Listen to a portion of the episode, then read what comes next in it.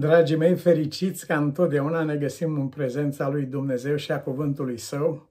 Și spun acest uh, cuvânt fericiți nu doar de complezență sau de situație, ci de faptul că El este realitatea vieții noastre și personal sunt martor al acestui lucru de peste o jumătate de veac deja.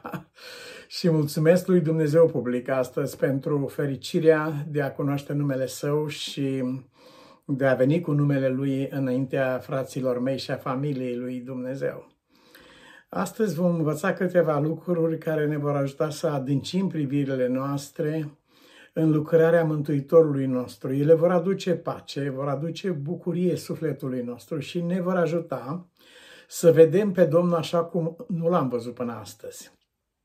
Mergem împreună la un episod ilustrativ, ca să putem înțelege un concept trebuie neapărat să avem o ilustrație eficientă. Mântuitorul folosea parabole sau uh, altfel de explicații sau um, situații, împrejurări prin care ilustra învățăturile pe care el ne le dădea nouă cu privire la uh, Tatăl, cu privire la viața veșnică, cu privire la viața noastră.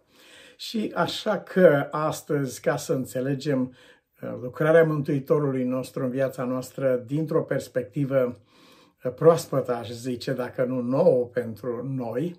Uh, vom merge împreună în Exod, capitolul 18, acolo unde uh, părintele socru Etro sfătuiește pe ginerele Moise. De ce este important să avem o legătură frumoasă și pașnică în familie? E posibil ca să te găsești odată pe drumul morții și lumina să nu fie decât la persoana cu care nu ai comunicare din familie sau din împrejurim, din vecini, din biserică. Este foarte posibil lucrul acesta.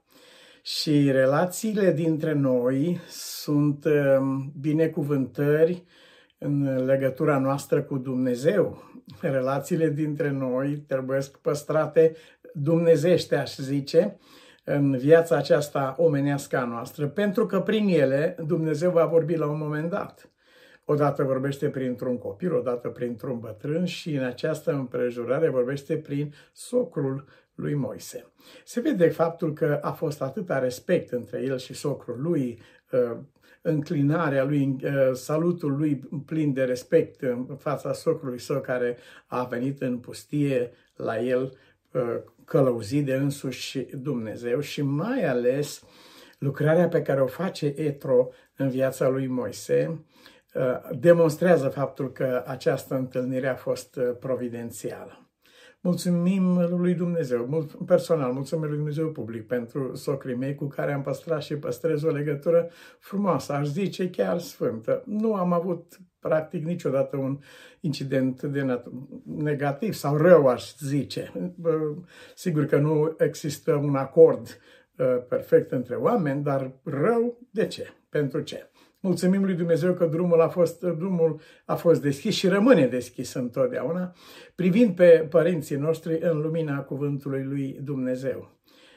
Biblia spune viața, lungimea vieții tale, calitatea vieții tale, ele depind de respectul pe care tu îl acorzi părinților tăi și în cazul nostru de respectul pe care Moise îl acordă socrului său. Sigur că acest uh, cuvânt al lui Dumnezeu n-ar fi ajuns niciodată la el dacă el nu era într-o relație dumnezească cu socrul lui. Când a văzut socrul lui ce se întâmplă, primul lucru a manifestat credință în Dumnezeu. Dumnezeu este Dumnezeul suprem, a spus el, al tuturor Dumnezeilor. Nu există Dumnezeu ca el. A tras această concluzie din ceea ce a văzut. Dar privind asupra lucrării ginerelui său, el care îi dorea binele din suflet, vroia să-l vadă bine, vroia să-l vadă că va izbuti, va reuși în lucrarea aceasta a lui Dumnezeu, cu gândul acesta asupra lui, vine cu o profundă descoperire a Duhului Sfânt către el și spune așa, acum ascultă glasul meu, am să-ți dau un sfat și Dumnezeu va fi cu tine el spune lucrul acesta ca să fie înțeles bine că nu este ceva subiectiv, ceva personal, ceva. Este un lucru în lumina prezenței lui Dumnezeu. Este un lucru care a ajuns la mintea și convingerea lui prin rugăciune. Fii tălmaciul poporului înaintea lui Dumnezeu. Fii tălmaciu, traducătorul, interpretul. Tălmaci înseamnă mult mai mult decât simplu traducător. Tălmaci înseamnă un om care transmite înțelesul, care face uh, cuvintele rostite uh, să fie ușor digerabile și înțelese. Lucrul acesta se întâmpla în, în carte, se întâmplă și în cartea lui Neemia, capitolul 8, versetul 8.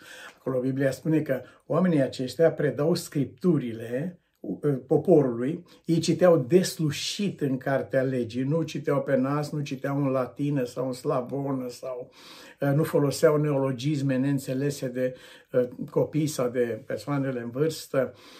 Nimeni nu avea nevoie de un dicționar când asculta pe Isus ca să vadă înțelesul cuvintelor um, celui care le prezintă ei, Neemia și Ezra și scărturarii și toți cei care învățau poporul, citeau deslușit în cartea legii lui Dumnezeu și îi arătau înțelesul ca să-i facă să înțeleagă ce citiseră. De câte ori repetă Mântuitorul, înțelegi tu ce citești?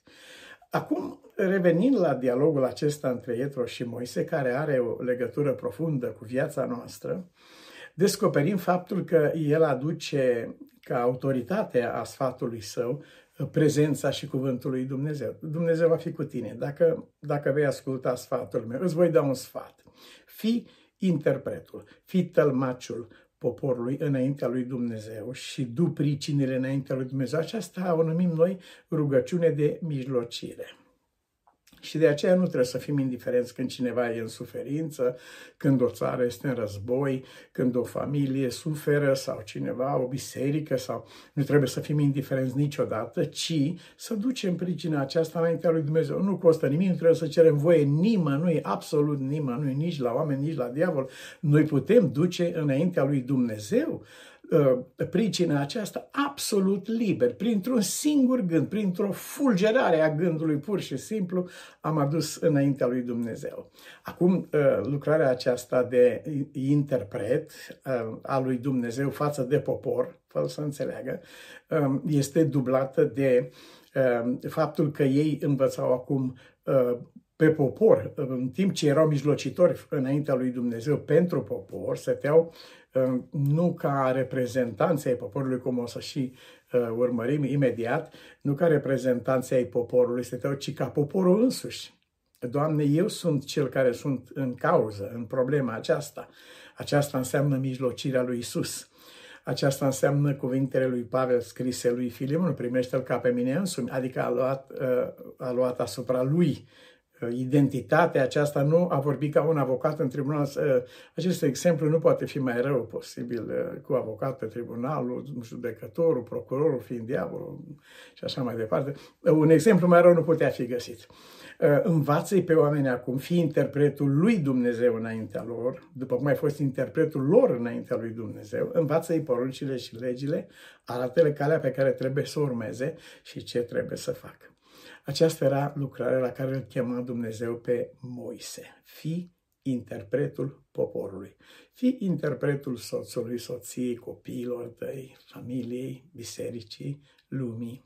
Fi interpretul lor înaintea lui Dumnezeu, însemnând, aceasta însemnând ca tu însuți să iei în ființa ta, să devii parte, uh, uh, uh, să fii trup din trupul celui cu care vii înaintea lui Dumnezeu, fii interpretul lui Dumnezeu. În același timp, fii, fii interpretul oamenilor către Dumnezeu și fii interpretul lui Dumnezeu către oameni. Pavel spune în epistola către Corinteni că dacă această lucrare nu este săvârșită, adică dacă nu este spus un cuvânt înțeles, dacă cineva nu rămâne cu ceva de la din cuvântul acesta este, cum a spus Isaia, înghite apă din plin. Cel care predă cuvântul nu este interpretul lui Dumnezeu în fața oamenilor, ci pur și simplu este reprezentantul propriului său, eu, în fața lor. Și atunci Pavel spune 1 Corinteni 14, dacă nu cunosc înțelesul sunetului, voi fi un străin pentru cel ce vorbește și cel ce vorbește va fi un străin pentru mine. Și aici drumurile se despart. Sunt oameni care de multă vreme gem, suspine, se vaită de, de goliciunea, de uscăciunea, de uh, apă din plin de care scrie Isaia, la care sunt supuși în diferite împrejurări și situații. Uh, acum, dacă omul acesta care nu comunică nimic și care pur și simplu stă înaintea oamenilor neînțeles, neînțelegând, neînțelegând pe oameni, neînțelegând uh, chemarea lui Dumnezeu, înțelegând doar eu lui personal, atunci lucrurile ajung într-un loc în care Mântuitorul spune despre acest străin, care spune un sunet neînțeles acolo, oile nu merg deloc după un străin, spune el, ci fug de ele pentru că nu cunosc glasul străinului. Întrebarea nu este legată doar de ce în fața noastră stă un străin care nu spune nimic, al cărui înțeles nu, nu-l are nici el, nici cel ce-l ascult. Întrebarea nu este uh, de ce este omul ăla, ci de ce sunt, de ce oile lui Dumnezeu stau și ascultă așa ceva. Aici este marea întrebare. Și atunci în versetul 5 uh, din Ioan, Iisus spune nu. Dacă cineva stă și ascultă la vorbe goale, la timp pierdut, la manifestări ale eului personal, teatrale, Uh, de multe ori uh, uh, firești, pline de mânie, pline de îngânfare sau de altă natură, dacă cineva ascultă aceste lucruri din care nu a înțeles nimic. Nu mi-aduce nici descoperire, nici cunoștință, nici lumină cuvântul acela. Dacă cineva stă și ascultă, concluzia tragică nu este legată de cel care, din nenorocire, din nefericire, este în această postură, ci de cel care ascultă așa ceva, de cumpărătorul, de omul care stă și cumpără aceste nimicuri și Sfânta Scriptură spune că au umblat după lucruri de nimic și au ajuns ei înșiși de nimic. Oile nu merg după așa ceva. Am fost într-o adunare largă în care ascultam astfel de cuvinte. Dacă aș fi condamnat să spun un singur cuvânt de acolo, n-am ce. Deci nu mi-aduc aminte, mă iertați.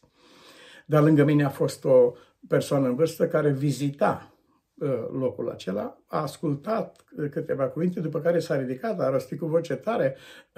Acestea sunt vorbe repetate, maică. S-a ridicat și a părăsit locul. Oile nu merg după un străin. După un străin merg neoile, adică cei care... Oile merg numai după Domnul Hristos pentru că îi cunosc glasul. Oile vin după mine, a spus el, îi cunosc glasul. Imediat ce aud cuvântul lui exprimat undeva, ele recunosc glasul lui Dumnezeu. Dacă uh, recunosc un alt glas, ele sunt neoi. ele, ele nu sunt oi. Tot toate cele care sunt, uh, deci toți cei care ascultă glasul lui sunt reprezentați în Scriptură, oile mele, spun Isus. El este marele păstor și cineva este, uh, primește cea mai înaltă onoare în a fi sub grija marelui păstor. Iar toți ceilalți, spune Scriptura, sunt neoi dacă merg după el. Neoile merg după un străin, înghită apă din plin, umblă după nimicul și ajung ele însăși de nimic, datorită acestui fapt. Acum, Domnul îi spune lui Moise, prin socrul lui, i-a pus la încercare și umilința, i-a pus la încercare și credincioșia și respectul față de Dumnezeu și față de familie. A trecut cu bine toate aceste examene pentru că putea să vină într-un rug de foc să-l învețe pe excelența sa Moise, dar acum a venit sub forma unui uh, socru în vârstă. Și Moise a fost la fel de bucuros și de fericit să asculte pe Dumnezeu, vorbindu-i fie din mijlocul rugului aprins, fie printr-un uh, om care nici nu era membru la adunarea unde era dânsul. Iubiții mei, acest lucru este un test greu pentru ființa noastră și ne conduce cu mintea la ceea ce vrea să facă Domnul în viața noastră, uh, prin a ne scoate din starea în care suntem și a ne așeza picioarele pe stânca pe care știm că trebuie să urcăm, dar nu putem să ajungem singuri. Datorită acestei lumini și acestei înțelepciuni care a fost dată lui Moise, datorită faptului că el a înțeles chemarea lui ca fiind interpretul sau tălmaciul poporului înaintea lui Dumnezeu și a lui Dumnezeu înaintea Uh, poporului. Datorită acestui lucru avem noi astăzi istoria pe care o avem. Uh, acest, această formă de organizare este direct răspunzătoare pentru venirea luminii în lume prin Domnul nostru Isus Hristos. Moise nu era pentru prima dată așezat sau confruntat cu slujba aceasta de uh, interpret sau de mijlocitor. El stătuse nu înaintea lui Dumnezeu, înaintea lui Faraon și acolo a stat tot ca mijlocitor. El nu a venit uh, în fața lor ca reprezentant în numele propriu, spre exemplu, uh, ci a venit acolo în numele lui Dumnezeu, dovadă că împăratul, uh, faraonul, s-a referit imediat la Dumnezeu când a răspuns. A zis, cine e Domnul să asculte? N-a zis, cine ești tu? Și acest lucru se va întâmpla ori de câte ori noi vom alege să fim pe pământ interpreții lui Dumnezeu. Se va vedea că nu vorbim despre noi, ci vorbim în numele și sub autoritatea lui Dumnezeu. Și prezența lui Dumnezeu va confrunta existența noastră efemeră pe pământul acesta cu cea mai înaltă și binecuvântată lumină cu care poate fi binecuvântat un om.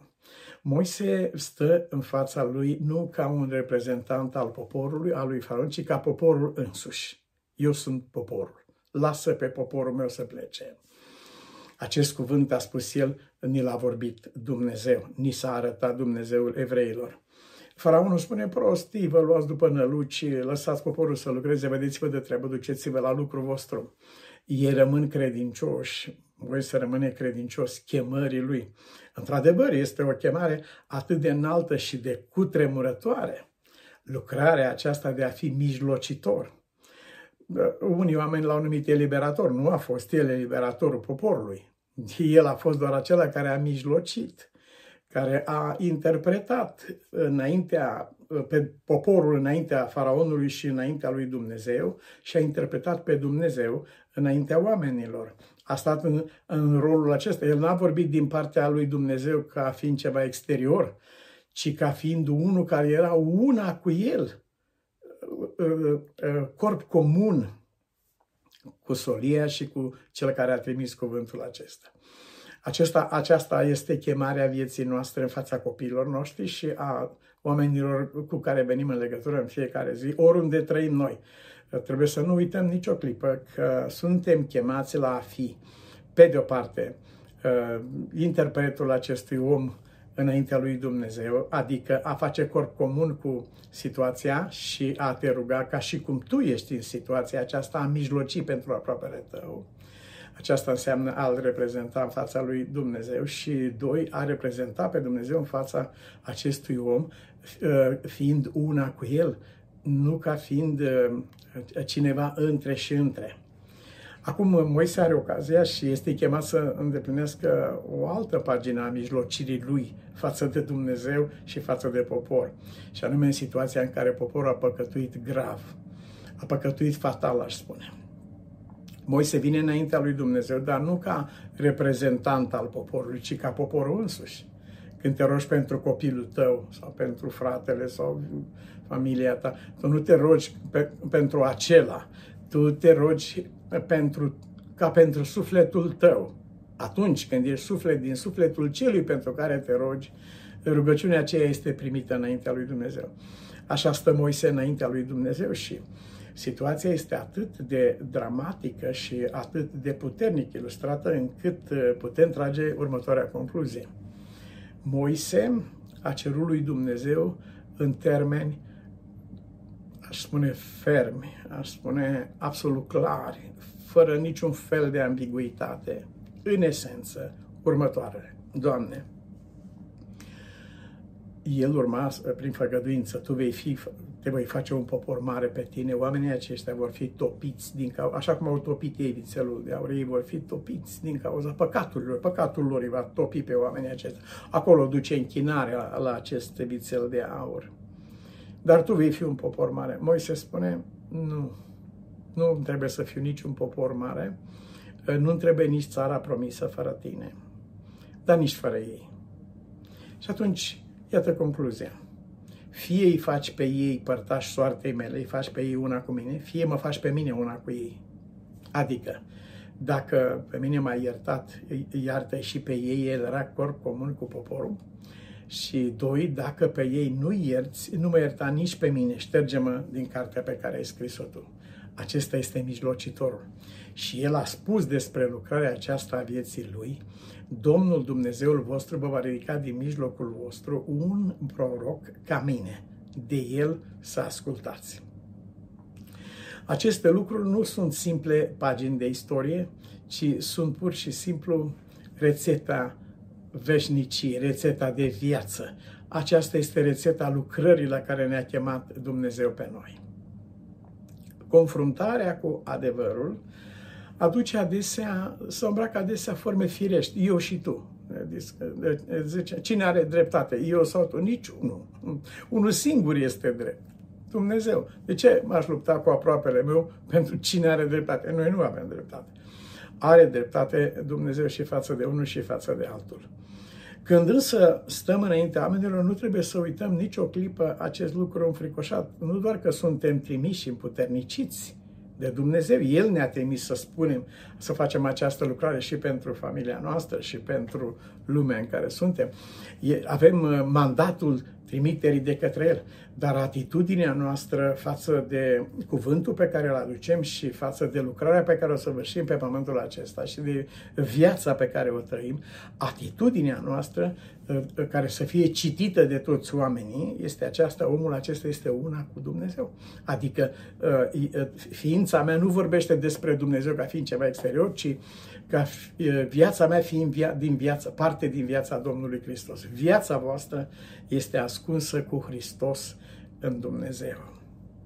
Acum, în Evrei, capitolul 10, versetul 19, vorbind despre uh, cuvântul acesta al mijlocirii, uh, Pavel aseamănă viața Mântuitorului nostru, a mijlocitorului, a adevăratului mijlocitor, a marelui mijlocitor, a acelea pentru care Moise era o ilustrație, Vorbind despre aceste lucruri în epistola către evrei, capitolul 10, versetul 19, fraților, fiindcă prin sângele lui Isus avem o intrare slobodă în locul preasfânt, sângele lui înseamnă viața lui.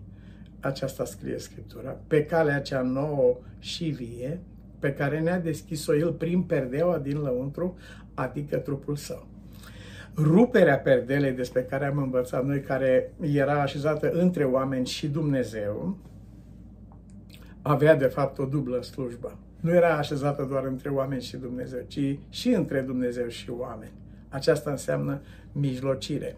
Uh, uh, tu vei sta înaintea uh, lui Dumnezeu pentru popor, pentru ființa ta, pentru cel pentru care te rogi, vei sta înaintea lui Dumnezeu și vei fi interpretul, adică vei, vei trăi, vei lua viața asta asupra ta după care te vei întoarce la popor și la familia ta și vei întrupa viața lui Hristos. Nu mai trăiesc eu, ci Hristos trăiește în mine, nu ca pe ceva exterior.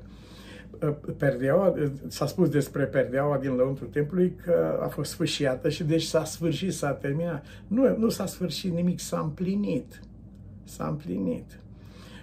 Vechiul Testament s-a sfârșit, nu s-a sfârșit, s-a împlinit. Atunci când uh, un râu se revarsă într-un fluviu, nu s-a sfârșit. nu. El continuă în fluviul acesta.